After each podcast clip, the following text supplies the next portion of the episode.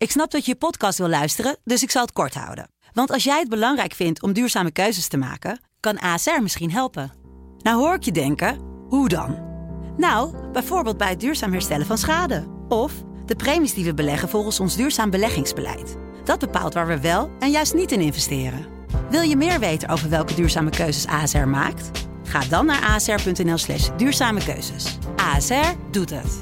Zo, dan kan je nu lekker naar je podcast luisteren. Deze herfst bliksemsnel kozijnen bestellen? Toeleveringonline.nl. Bestel jouw maatwerkkozijnen en laat supersnel leveren.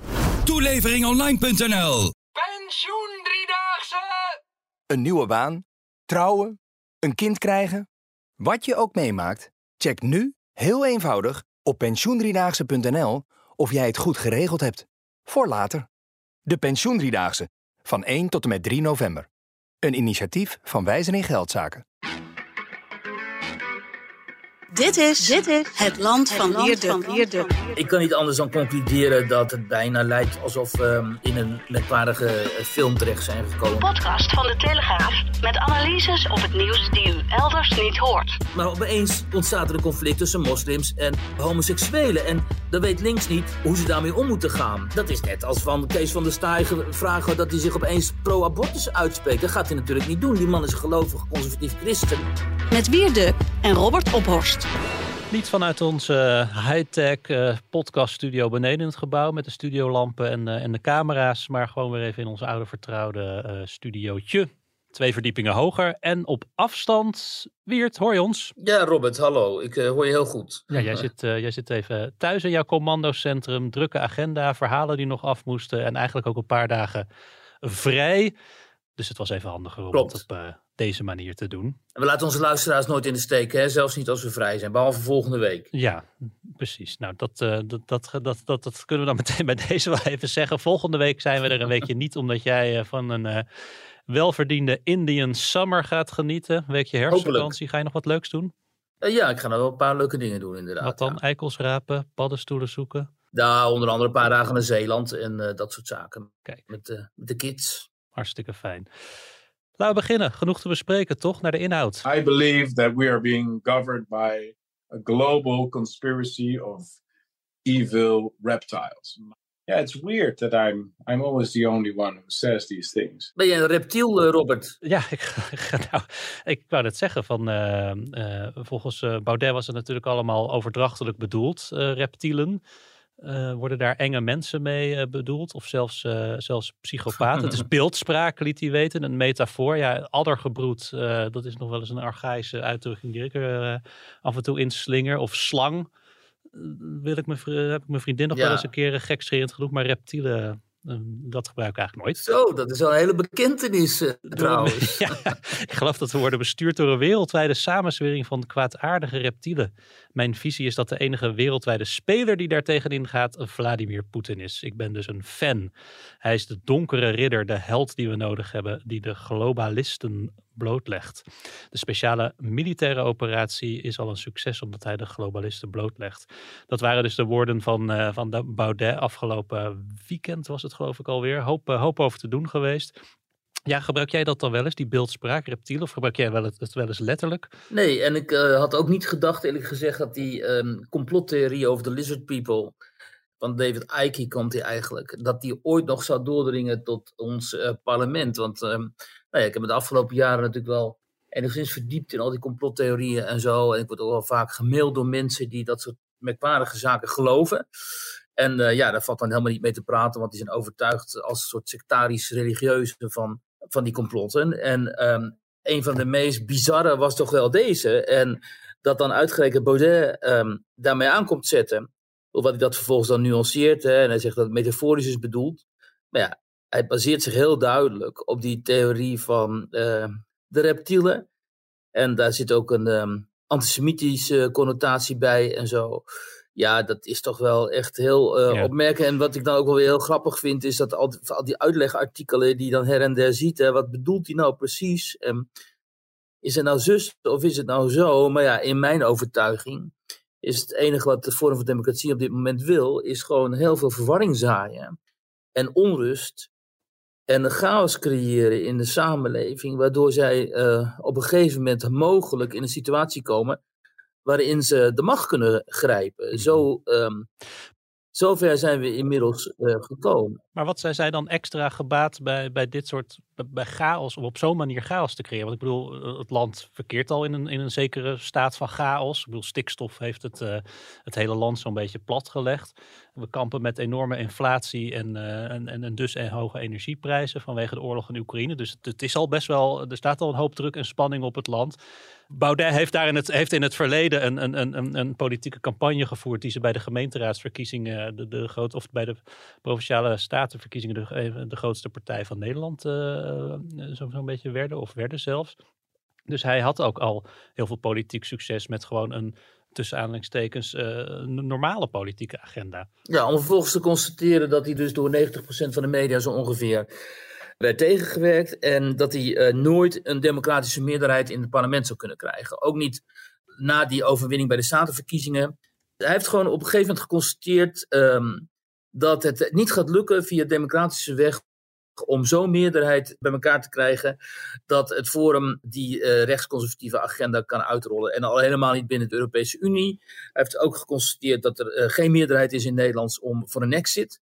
Dus de enige mogelijkheid om dat dan toch voor elkaar te krijgen ooit, is op de manier waarop Forum nu dus ageert. Hè. Je zag het al bij Gideon van Meijeren, mm met de boeren die dan vanaf zo'n boerenkar feitelijk uh, opriep, in verdekte termen nog wel, maar feitelijk opriep om tot uh, niet alleen burgerlijke ongehoorzaamheid, maar ook wel een stap verder. Het uh, lanceren van dit soort complottheorieën, of het opstoken van vermoedens over dit soort complottheorieën, dat dient ook dit doel, omdat vergeet niet, er zijn ontstellend veel mensen in Nederland die die complotten, die samenzweringen geloven. En vooral dat het World Economic Forum en Klaus Schwab en zo eigenlijk uh, onze regering zouden niet alleen begeleiden, maar eigenlijk onze regeringen zou controleren en dat mensen zoals Rutte en Kaag uh, marionetten zijn van het World Economic Forum. Dus dat is voor heel veel mensen, ja, dat moet je echt niet onderschatten, ik spreek ze. Voor heel veel mensen is dat gewoon gesneden koek. Dat, dat zijn voor hun de feiten. En wij allemaal, de mainstream media en zo, en al die burgers die nog altijd op VVD en D66 stemmen en zo, wij zijn degene die misleid worden en die het niet bij het rechte eind hebben. Dus wij, zij wachten op het tijdstip dat ook bij mensen zoals jij en ik mhm. de ogen open gaan, dat we eindelijk zien wat er achter de schermen gaande is. En uh, Thierry, die is daarin de grote leider die hier in het uh, voortouw neemt. En uh, kijk, als je zoals Baudet hebt geconstateerd, via democratische weg gaat het ons niet lukken, dan is de enige andere mogelijke weg via ondemocratische manier. En daarin ziet hij zich kennelijk gesteund door iemand als Vladimir Poetin. Het is niet voor niks dat hij dus Poetin als uh, zijn nieuwe held opvoert. Althans, zijn nieuwe oude held, want dat is Poetin natuurlijk al langer. Maar dat hij in Poetin iemand ziet die um, het westerse bestel, wat gebaseerd is hè, op uh, democratie natuurlijk, parlementair, constitutioneel, noem maar op, omver kan werpen. En als hij daarin zou slagen, mogelijk ook uh, mensen als Baudet en elders, andere aanhangers van Poetin in andere landen, zou kunnen helpen om aan de macht te komen. Een andere conclusie over de uitspraken is inmiddels niet mogelijk. En ja, dat is natuurlijk bizar en absurd. Alleen uh, kijken naar de jaren 30 in Duitsland en de jaren voor de revolutie in mhm. Rusland en ook nog weer elders. Het is niet eens uitgesloten dat de chaos in Europa zo groot zou worden. Dat is niet te hopen, maar het is niet uit te sluiten. En dat uh, het wegkijken van de, zeg maar, de huidige machthebbers voor wat er gaande is in de samenleving zo, zo, zulke vormen aanneemt, dat dit inderdaad een, misschien niet in Nederland, maar misschien wel elders, een soort van uh, revolutionaire beweging uh, wordt. Nou, dan mogen we hopen van niet natuurlijk. Ja, en dan worden dat soort opmerkingen of zelfs dreigementen over tribunalen worden dan natuurlijk helemaal uh, eng. Die passen allemaal in dit uh, patroon. Dat binnen die, wat hè, Forum is een secte geworden en binnen die, maar het is een secte die helemaal klein is. Ze hebben best wel veel aanhang. En binnen die sector wordt op die manier uh, gedacht. En vergeet niet, in de geschiedenis heb je heel veel van dit soort bewegingen gehad natuurlijk. Uh, de bierkelder in, in, in München zat vol met uh, mensen die een revolutionaire omwenteling wilden. De verschillende revolutionaire bewegingen in Rusland wilden revolutionaire omwenteling, wat hen ook gelukt is. Dus de geschiedenis zit vol met dit soort bewegingen die heel klein beginnen en op een secte lijken. En die uiteindelijk, notabene, in sommige gevallen ook aan de macht komen. En ik denk dat Baudet zich aan die voorbeelden spiegelt. Mhm. En of dat nou extreem rechts is of niet, of wat anders, dat maakt niet uit, weet je wel. Extreem links dat, eh, heb je gehad in Rusland, uh, extreem rechts in Duitsland. Het gaat erom dat hier de parlementaire democratie, de democratische rechtsstaat, in hun ogen, ehm, dat zij die verwerpen, omdat die in hun ogen dus een eh, instrument is geworden van de heersende elites, de reptielen, die uh, het slechtste met de bevolkingen, hè, ze beroepen zich ook altijd op de bevolking, de populus, voor zou hebben. Nou ja, dat, dat is ongeveer de gedachtetrand, denk ik, die de Forum voor eh, Democratie aanhang inmiddels um, heeft geïnternaliseerd, zoals het heet. Ja, en daar hebben wij dan als democraten, want zo zie ik ons, mee te dealen. Ja. En het beste is, uh, om, om dit af te sluiten, om dan niet onmiddellijk te roepen extreem rechts, fascist, xenofoob, weet ik van wat allemaal en hen uit te sluiten, maar om eh, heel goed te analyseren wat we hier nou zien, wat dit radicalisme betekent, en dan ook te kijken hoe we hier het beste uh, mee om kunnen gaan. Dat gebeurt natuurlijk niet altijd, omdat Baudet en zo, die worden meestal weggezet, gewoon weggezet, dus uitgescholden en zo. Maar ja, schelden, dat levert niks op. Dat levert alleen maar op dat dit soort partijen nog aantrekkelijker worden voor mensen die zijn afgehaakt en denken, zie je wel, ja. wij zijn, voelen ons ook uitgescholden en we sluiten ons daarbij aan. Dus je moet um, ja, vooral gewoon heel zuiver uh, analyseren en uh, dan denk ik de conclusie trekken die, die ik hier trek. En dat is best een zorgwekkende conclusie natuurlijk. Ja. Want uh, hè, dit, dit, kan als een veenbrand, zeg maar, voortwoekeren natuurlijk. Mm -hmm. Nee, maar het maakt het natuurlijk ook wel heel lastig voor andere partijen in de Tweede Kamer om hiermee om te gaan. Omdat ze, zoals je ook zegt, in zo'n ander speelveld opereren. Ja, het zijn parallele werelden en daar valt eigenlijk helemaal niet meer mee te praten, klopt. Maar goed, dat is misschien ook iets meer voor, uh, voor in een uh, andere podcast, bijvoorbeeld de politieke podcast. Maar goed, daar zouden we Juist. nog uh, veel langer over door kunnen praten. Laten we even naar een mooi stukje Nederland gaan. Waar was Wiert? Ja, een mooi stukje Nederland, namelijk Urk. Want uh, daar was je deze week voor jou. In Nederland hoge brandstofprijzen, verstikkende regelgeving, oprukkende windmolenparken. De visserij heeft het zwaar en dat geldt ook voor Urker-visser Jan de Boer. Hij heeft een bedrijf met uh, twee broers en zijn schoonzoon. En volgens mij was zijn vader ook al uh, visser. Echt een familiebedrijf. Ja, grootvader al, zelf al, ja. ja. Meerdere generaties. Maar um, ja, Jan weet eigenlijk niet zeker of hij dit bedrijf ook nog gaat uh, doorgeven aan, uh, aan bijvoorbeeld zijn schoonzoon. Want ze hebben geloof ik de boot ook al opgegeven voor sanering. Leg even uit hoe dat zit. Het zit zo. De vissers van Urk, en niet alleen zij, ook van uh, andere vissersdorpen. Voor hen wordt het steeds ingewikkelder om nog uh, hun beroep, beroep, uit te kunnen oefenen. Vanwege op dit moment vooral de hoge gasolieprijzen. Die zijn enorm, waardoor het af en toe helemaal niet loont om uit te varen. Maar ook natuurlijk die enorme regeldruk vanuit Den Haag en vooral ook vanuit Brussel. We kennen allemaal dat fiasco rond de, de pulsvisserij. Die is verboden door Brussel, terwijl die pulsvisserij voor deze mensen gewoon enorm uh, aantrekkelijk was. En ook hun uitstoot verlaagde en zo. Dus in alle opzichten was pulsvisserij gewoon duurzamer dan de manier waarop ze nu Ja. vissen. Maar ja, Brussel verbood dat onder druk van Frankrijk. Ja, zij hadden daar eh, een investering van 4 ton in gedaan. En die was eh, nog lang niet terugverdiend.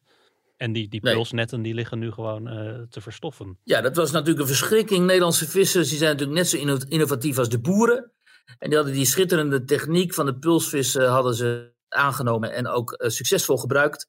Daardoor werden ze enorm concurrerend. En uiteindelijk binnen de Europese Unie, zoals het gaat, de grote landen, die besloten eigenlijk, daar kwam het op neer, dat die concurrentie van Nederlandse vissers oneerlijk zou zijn. En die hebben gewoon die pulsvisserij de nek omgedraaid. Eh, Nederland heeft nog wel geprotesteerd. Carola Schout was destijds minister. Heeft het ook nog wel geprobeerd, maar als klein land begin natuurlijk helemaal niks.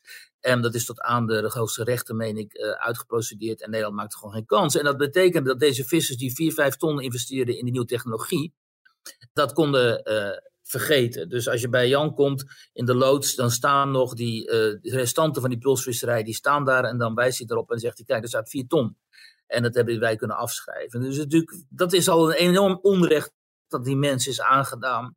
Net zoals de Nederlandse boeren natuurlijk, die ook heel innovatief proberen te zijn. Onrecht wordt aangedaan om- omdat zij van hun velden en landen moeten verdwijnen. Terwijl elders boeren veel smeriger en milieuonvriendelijker werken.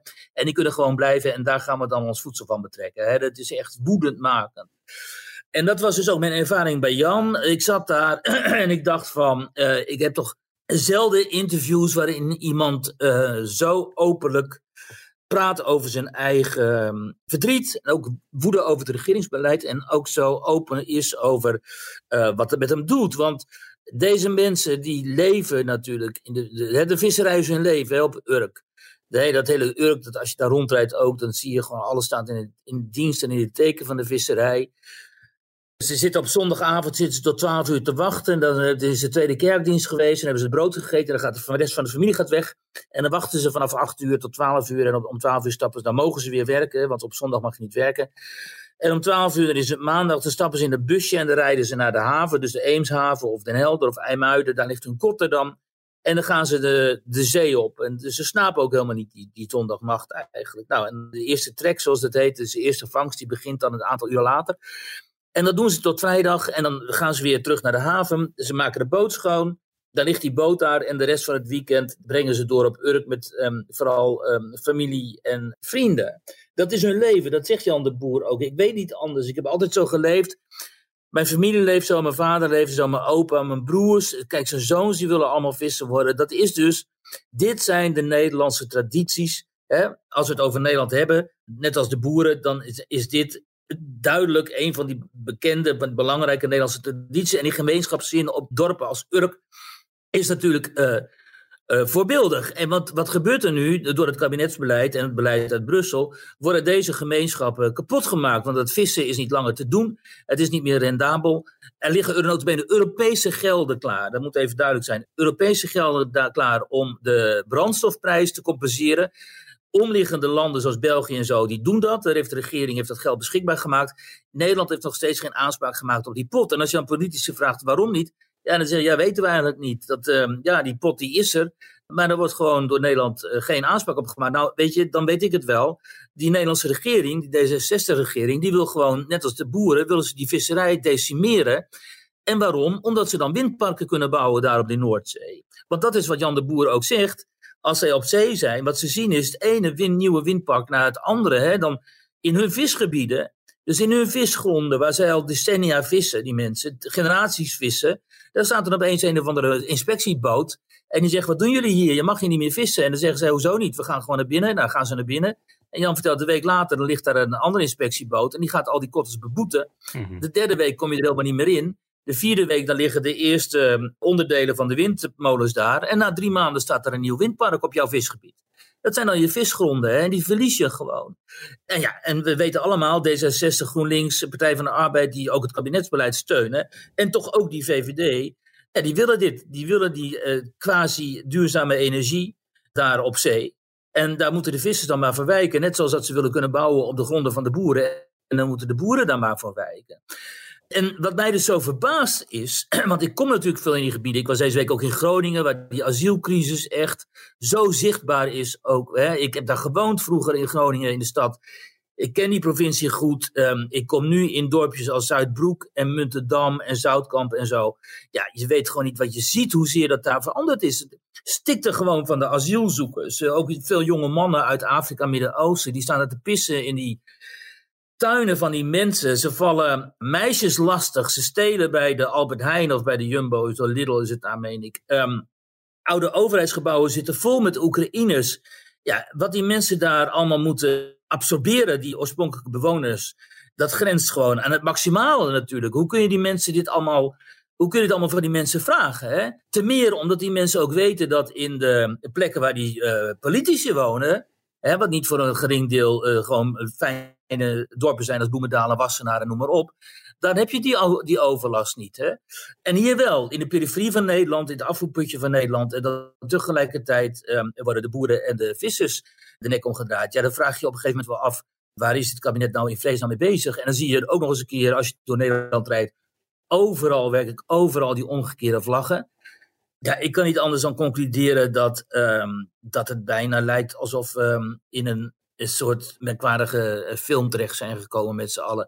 En iemand als Jan die Boer, die op zijn manier kon dit ontzettend goed onder woorden brengen, vond ik. Dus ik viel af en toe ook uh, stil bij zijn verhaal. En uiteindelijk eindigde dat met uh, dat hij als gelovige, die mensen zijn natuurlijk uh, gereformeerde bond op Urk, hij ook. Dus die zijn streng gelovig dat hij zegt, ja af en toe dan weet ik het niet meer of ik nog ook zelfs nog eh, kan vertrouwen bij een geloof. Ja. Nou ja, dat gaat voor die mensen natuurlijk heel ver om dat te zeggen, want die zijn rotsvast in hun vertrouwen op God. En zelfs dat rotsvaste vertrouwen neemt af nu. Hè? Ja, hij voelt zich af en toe door God in de steek gelaten. Ja, hij voelt zich gewoon door God in de steek gelaten. ehm. en voordat dit soort mannen, die toch wel een en ander gewend zijn, eh, zoiets zeggen, moet de situatie wel heel erg schrijnend zijn, denk ik. Ja. De verbinding is toch wat, eh, wat haperig af en toe. Dus je, je, je blijft af en toe eventjes hangen. Dus ik hoop dat het allemaal niet te, te erg is eh, voor eh, als je nu zit te luisteren. En dat je denkt van, hé, hey, wat, wat, eh, wat gebeurt er nou? Nou, dat is dus die, die digitale verbinding die af en toe eventjes eh, moeite heeft. Nee, het is, een, eh, het is een indringend verhaal inderdaad. Ook schitterende foto's. Want eh, nou, dat, dat, eh, dat krijg je sowieso met eh, dit soort eh, beroepen. Het levert altijd prachtige plaatjes op. Alleen daarvoor al zou je eigenlijk eh, hopen dat het gewoon eh, blijft bestaan. Nou ja, ik denk dat een land dat zo eh, slecht omgaat met zijn eigen geschiedenis en zijn eigen cultuur en tradities. En de, dat zo slecht eh, de cultuurdragers, waar de vissers en de boeren toe behoren natuurlijk, eh, behandelt. Eigenlijk wegzet als grof vuil. Dat zo'n land weinig toekomst heeft, eerlijk gezegd. Dus dat is Ja. wel iets waar we met z'n, ons met z'n allen behoorlijk over zorgen mogen maken. Nou ja, je stipt dat ook even aan in de, de column die je vandaag schreef in de krant eh, op de opiniepagina in het vizier. Ja, daar het al vaker over gehad. Daar schrijf je ook vaker voor, waarin eh, verslaggevers en andere mm, eh, medewerkers dus een, een beetje een, een, wat, wat meer kunnen reflecteren op hun eigen verhalen en het nieuws. En een beetje een kijkje achter de schermen kunnen geven. Maar dan zeg je ook, jij quote daar Rob Jetten, die, die eh, trots namens eh, hemzelf, eh, Van der Wal en de jongen zegt van we zijn met z'n drieën het land aan het verbouwen ja, bij de verbouwing van dat land dreigt dus ook heel veel cultuurhistorie verloren te gaan. Ja, wat ik schrijf, heel veel burgers die eh, zijn bij dit eh, verbouwen eh, van het land dreigen van de stijgers te vallen. En mensen als Rob Jette en Hugo de Jonge en zo, die hebben daar kennelijk totaal geen oog voor. Die zeggen, vooral Rob Jette is natuurlijk met een ideologische agenda bezig om die duurzame energie zogenaamd uit te rollen. Met alle gevolgen van, van dien. En dan, eh, als, om dan zo triomfantelijk te roepen: kijk eens, we zijn het land aan het verbouwen. Eh, ik zou zeggen: kijk eens even naar de schade die dat teweeg brengt. En probeer je triomfantelijkheid enigszins in toom te houden. Ik vind dat hij gelijk heeft. Hij is een moslim, hij hoort dat niet te dragen. De regenboogvlag is eh, iets wat wij niet aannemen. Mannen met man, dat hoort niet bij elkaar. Vrouw met man. Je mag zelf weten of je iets, of je iets support of niet, toch? Vrijheid van meningsuiting, toch? Dat vind ik tegenvallen. Omdat ik eh, eh, eh, vind dat iedereen een beetje verdraagzaam moet zijn en een beetje met elkaar moet omgaan. Het maakt niet uit wat iemand doet in zijn eigen tijd. Jij wilt vrijheid om het te uiten. Hij wil vrijheid om zijn mening te uiten, maar dat accepteer je dan weer niet. Dan vind ik dat wel hypocriet. Ik eh, vind het belangrijk om te benadrukken dat ik respect heb voor iedereen, ongeacht religie, achtergrond of voorkeur. Ik snap heel goed wat het belang is van deze actie. Alleen voel ik mij door de geloofsovertuiging, eh, door mijn geloofsovertuiging, niet de aangewezen persoon om dit te supporten. Was getekend Orkun Kuksu, aanvoerder van Feyenoord, die afgelopen weekend dus weigerde een, regenboogband te dragen. Ik denk dat iedereen het wel heeft eh, meegekregen. Ook Excelsior-aanvoerder Redouan El Yacoubi droeg de band niet. Ja, die band is dus bedoeld als statement eh, voor homo-acceptatie, eh, verdraagzaamheid in het algemeen en tegen discriminatie. Was een hoop om te doen. Nou kan ik me herinneren, Wiert, dat jij wel eens hebt eh, hier ook gezegd van voetballers moeten zich überhaupt niet met eh, statements en politiek en eh, dat soort dingen bezighouden. Wat vond jij van, die, van die actie? Ja, ik vind inderdaad, sport en politiek moet je helemaal niet vermengen. Want dat leidt uiteindelijk altijd tot een, tot een enorme crash. Omdat ehm, je kunt daarin niet consequent zijn. Je zadelt sporters op met iets waar je ze helemaal niet mee moet eh, lastigvallen. Want die hebben gewoon aandacht nodig voor eh, hun topsportleven. en je vraagt dus van die mensen ook dingen zoals nu in het geval van Kuksje. Om dingen te doen of dingen uitspraken te, te, doen en eh, handelingen te verrichten die indruisen tegen hun persoonlijke opvattingen. Ik begrijp heel goed dat die uh, ook al ben ik het niet met hem eens, geen zin heeft om die band te dragen. Omdat uh, op basis van zijn geloof nu eenmaal hij dat niet kan, uh, voor zichzelf niet kan uh, rechtvaardigen. Nou, dat heeft hij ook gezegd. En daarmee is eigenlijk, zou eigenlijk de kous af moeten zijn. Maar ja, er is ontzettend veel gedoe ontstaat dan hierover. hij vertegenwoordigt Feyenoord en zo. En Feyenoord wil inclusief zijn en divers en zo. Dat denk ik altijd, dit soort sportverenigingen, die zijn al enorm inclusief en divers. Want een heel groot deel van hun spelers is gewoon ofwel van kleur, zoals we dat noemen. Ofwel gewoon allochtoon, Marokkaans, uh, Turks, noem maar op. Dus dat zijn al die de organisaties die weten veel beter om te gaan vaak met diversiteit en inclusiviteit dan uh, D66 of GroenLinks of zo, wat voor, groot, wat voor 90% mm gewoon witte, zoals we tegenwoordig zeggen, bolwerken zijn die van anderen eisen dat ze zich aansluiten bij hun uh, inclusiviteit en diversiteitsgedram. Hè? En dat is natuurlijk ook het, um, het hilarische wel aan deze ophef en ook aan de verbazing bij mensen op links over um, en die andere jongen van Excelsior, dat zij daar zo quasi verbaasd over zijn dat moslims zeggen, luister eens, daar doen we niet aan mee. Terwijl we allemaal natuurlijk weten dat binnen het islam een enorm probleem bestaat met homoseksualiteit. Laat staan met transgenderisme en al dat soort dingen. Dat is gewoon een orthodox uh, conservatieve religie.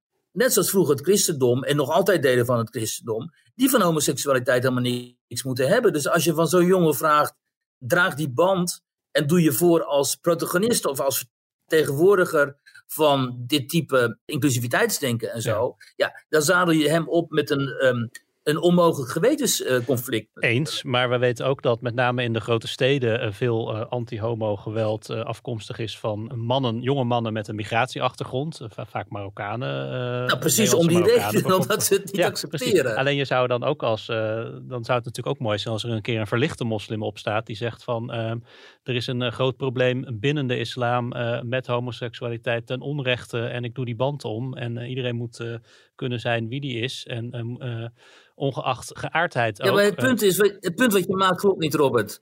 Het is niet ten onrechte. Kijk, het geweld tegen homo, homo's en anderen is ten onrechte. Dat moeten ze veroordelen. Ze moeten zeggen, het geeft in totaal geen pas dat islamitische jongeren homoseksuele bedreigen, intimideren en fysiek aanvallen. Maar binnen de islam is homoseksualiteit een probleem. We kunnen dat niet accepteren. Dat moeten ze zeggen. Maar dat zeggen ze natuurlijk niet op die manier, want dat wordt weer veel te ingewikkeld. En bovendien, het interessante is, moslims zijn politiek vaak gelieerd aan links. En de, het hilarische en ook wel schokkende aan de situatie die we afgelopen week hebben gezien, dat is dat opeens links, zich, woke links vooral, zich niet weten verhouden tot dit probleem. Want woke links denkt wij vertegenwoordigen alle minderheden, namelijk en de vrouwen en de homoseksuelen en die hele, hè, die hele cijfer, uh, uh, letterreeks in het alfabet. En ook de moslims. Maar opeens ontstaat er een conflict tussen moslims en homoseksuelen. En dan weet links niet hoe ze daarmee om moeten gaan. Want die hebben altijd weggekeken voor dit probleem. Hè? Ik bedoel, in Amsterdam belandde een um, rapport over homohaat op straat. Waaruit bleek dat vooral moslimjongeren zich daar aan schuldig maakten. Dat belandde heel diep in een uh, lade van Rutger Groot-Wassing, de wethouder. Want die had natuurlijk helemaal geen zin om dit naar buiten te brengen. Want dat kan niet, dan schiet hij zich in de eigen voet. Nou, dat is wel mooi dat dit nu zo naar voren komt. Maar dat betekent niet dat we mensen als um, uh, Al-Yacoubi, heet hij geloof ik, Redwan mm Al-Yacoubi en um, uh, ook een Kukje, dat wij daarvan moeten verwachten dat zij toch die band gaan dragen. Want dat is dat is net als van Kees van der Staaij vragen dat hij zich opeens pro-abortus uitspreekt. Dat gaat hij natuurlijk niet doen. Die man is een gelovig conservatief christen. Die is tegen abortus. Ja. En Kuksje en zo, die zijn tegen homoseksualiteit. Dat zal hij, niet, hij durft dat niet zo openlijk te zeggen. Maar dat is natuurlijk wat hij, wat, wat hij eigenlijk uh, bedoelt te zeggen. Bovendien wil die jongen nog in het Turkse nationale elftal spelen. Ja, en dat kan al helemaal niet als hij zich dan in Nederland uh, met zo'n regenboog aanvoerdersband uh, vertoont. Nou ja, dit is natuurlijk een schitterend dilemma. of dat duidelijk maakt dat de multiculturele samenleving, multireligieuze samenleving, een hoogst problematische samenleving is. zeker als uh, dit soort minderheden, die gewoon conservatief zijn mm -hmm. en uitsluitend, hè, die, ze sluiten bepaalde mensen uit, vanuit hun religieuze conservatieve opvattingen, als die zo groot zijn. Want er zijn gewoon heel veel Turken en er zijn heel veel uh, Marokkanen die conservatief, um, nog niet eens conservatief, die gewoon beleidend moslim zijn. En die zijn niet inclusief. Mm -hmm. Jij zegt, ik, je ziet nu dat uh, woke links dat uh, uh, minderheden omarmt en ook de moslims heeft, of, of moslims heeft omarmd. Wil omarmen, ja, of ja, zegt te willen precies. omarmen. Hier, hier opeens stuit op een, op een hele conservatieve, conservatief gedeelte van dat gedachtegoed. Andersom gebeurt het natuurlijk ook. Moslims die zich opwerpen als mede, mede voorvechters van het woke gedachtegoed. Ja, maar die moeten we dus heel erg wantrouwen. Dat zijn dan die dames, hè, zoals die Kautar bij uh, GroenLinks en Fonda Sala bij D66. En je hebt deze, die columnisten bij Trouw, Emine Uhur.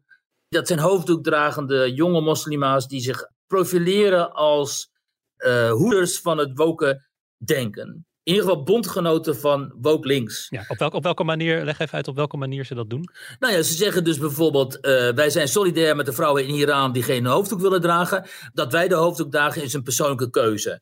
Of ze zeggen, we sluiten ons aan bij uh, de LGTBQ-beweging, die steunen wij. Ondanks dat wij dus gelovige moslima's zijn. Maar dat kan helemaal niet. Dus het is een, ik, ik heb daar uitgebreid over gesproken met Arabisten en uh, islamkennis. He, iemand als Ruud Koopmans ook die zeggen ook, ja, dit is een onmogelijke spagaat die zij hier maken. Omdat die hoofddoek namelijk staat voor een conservatieve opvatting over de rol van de vrouw bijvoorbeeld. Dus als zij zeggen wij zijn feministes, dan is het wel een heel raar soort feminisme. Omdat je dus je kunt niet als feminist zeggen ik pleit voor gelijkwaardigheid van een man en vrouw. En dan die hoofddoek dragen die een teken is van onderwerping van de vrouw aan de man. Dus ofwel ze bedriegen de boel, ofwel ze nemen hun geloof niet zo serieus als dat ze zeggen dat ze doen, ofwel ze zijn in de war.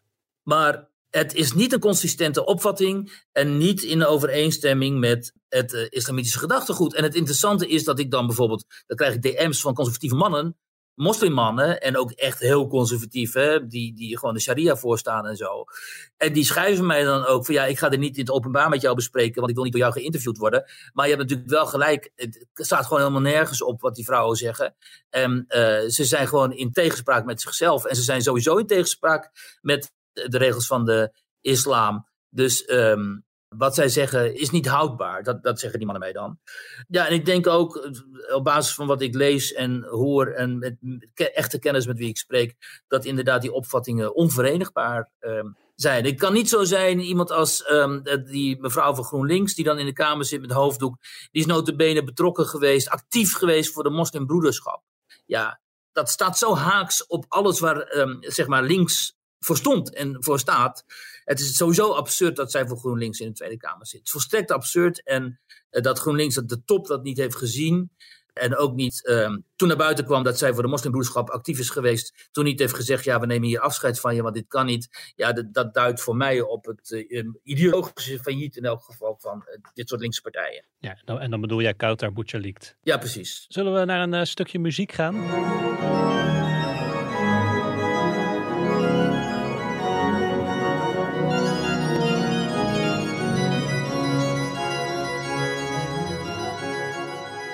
Moeten eigenlijk vaker doen, muziek in de podcast. En jij bent Dominees uh, zoon, dus orgelklanken, dat, uh, dat, dat, dat, is waarschijnlijk de muziek van jouw jeugd. Wie horen we hier? Dit is uh, Sietse de Vries, internationaal gerenommeerd um, kerkorganist eigenlijk uit Niezeil in de provincie Groningen. Waar ik op bezoek was. Sietse die woont daar in een schitterende oude kerk, voormalige kerk, omringd door allerlei toetseninstrumenten waarvan hij een deel gewoon heeft geschonken gekregen, omdat hij zo beroemd is en mensen zo van hem houden, denk ik.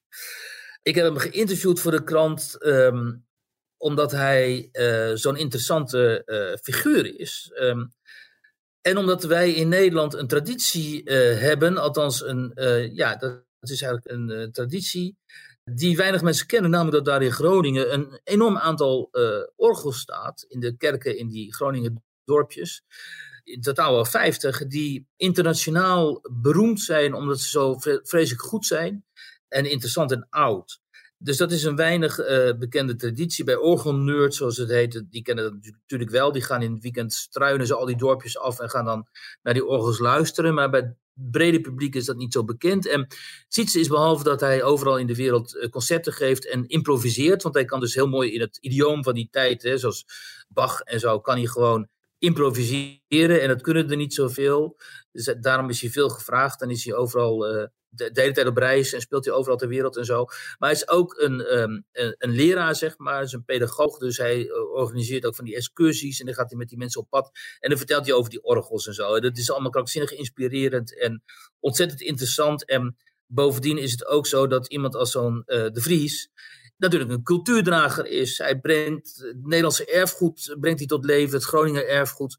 Hij spreekt erover, hij bewaakt het. Als je bij hem thuis komt, daar in die kerk, hangt daar aan de wand bijvoorbeeld ook het, hele mooie schilderwerk van uh, Henk Helmantel. Nou, Helmantel is ook zo'n bekende Groninger realistische schilder die vooral kerkinterieurs heeft geschilderd en van wie vroeger, toen ik begon bij het Nieuws van Noorden en op de, ik begon daar op de kunstredactie, ja, Henk Helmantel, dat was ehm, in culturele, bij, de, bij de culturele elite in Groningen, dat was, uh, daar werd echt met vol dédain over gesproken. Zo'n realistische schilder die al kerkinterieurs maakt en zo. Ja, dat, dat, vonden ze helemaal niks. Terwijl die schilderijen gingen als zoete broodjes in tegenstelling tot het werk wat die mensen dan in hun eigen galerieën en zo tentoonstelden. Um, maar Helmantel was uh, volstrekt um, bij de culturele elite destijds uh, not done. En tegenwoordig hangt hij gewoon in het Groningen Museum. Hè? Dat is het Groningen Museum van Frans Haks. Dat was supermodern, avant-gardistisch was dat. En tegenwoordig is dus toch het tij gekeerd en hangt ook daar inmiddels zo'n uh, helmantel. En met Sietse de Vries gaat het natuurlijk net zo.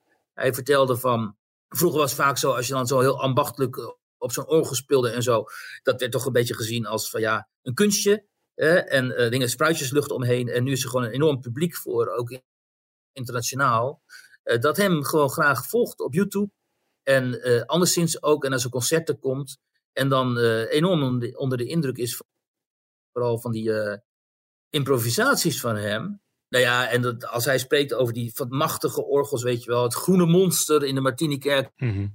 in Groningen, wordt het dan genoemd. Ja, dat is natuurlijk onvoorstelbaar. Het is natuurlijk ook onvoorstelbaar, die enorme instrumenten in die kerken en zo met al die pedalen en toestanden en stemmen, waar zo'n man dan gewoon met handen en voeten zegt, als je filmpjes ook ziet, met handen en voeten gewoon. Het is heel fysiek orgelspelen. Het is echt. Het is zo fysiek. En dan, hij zegt ook, hij, hij, zegt van zichzelf, ik heb belachelijk grote handen, dus ik kan gewoon melodieën eigenlijk door elkaar ook spelen en zo. Omdat hij van die hele grote handen heeft en zoveel talent. En dan zeggen mensen die, die, die horen dat, kennis en zo, die zeggen, ja, maar dat kan helemaal niet wat hij nu doet. Er moet nog iemand meespelen en zo, maar dat is hij dan zelf. Ja, en sowieso natuurlijk mooi. Hij, vanaf zijn derde zat hij al op het harmonium van zijn ouders. Hè, dat is zo'n traporgel. Mm -hmm. En uh, toen leerde hij zichzelf alles uh, aan om te spelen. Vanaf het gehoor. Dus niet vanaf bladmuziek, maar uit het gehoor. En op basis daarvan denkt hij, uh, kan hij ook zo makkelijk improviseren. Omdat ja, het, zit gewoon, het speelt zich allemaal af in zijn hoofd. Hij heeft geen noten nodig. Ja, ik vind dat mensen in de cultuur, een beetje dwarsdenkers ook, conservatief in heel veel opzichten. Maar heel betrokken ook bij die Nederlandse tradities. Ja, dat vind ik echt uh, schitterend. En dat blijkt ook wel uit het interview, want volgens mij zegt hij allerlei behartenswaardige dingen over ja, over, ook over waar wij staan um, op dit moment, um, denk ik ook, in ons culturele leven. Zaterdag uh, in de krant, jouw, uh, jouw interview met hem. Ja. Nou, ik uh, ga jou een hele fijne week vakantie wensen. Veel plezier in Zeeland. Dank je Robert en jullie een fijne week op de redactie. Ja, we moeten het zonder jou doen, maar gaan, we gaan ons er moedig doorheen slaan. De podcast is er dus een, een weekje niet. dus, dus, wees niet verontrust als je niks in je gebruikelijke podcast-app ziet verschijnen. Maar uh, dus over twee weken uh, zijn we er gewoon weer fris en fruitig. Tot dan. Vol goede moed. Maatwerkkozijnen al vanaf vijf werkdagen leverbaar. Toeleveringonline.nl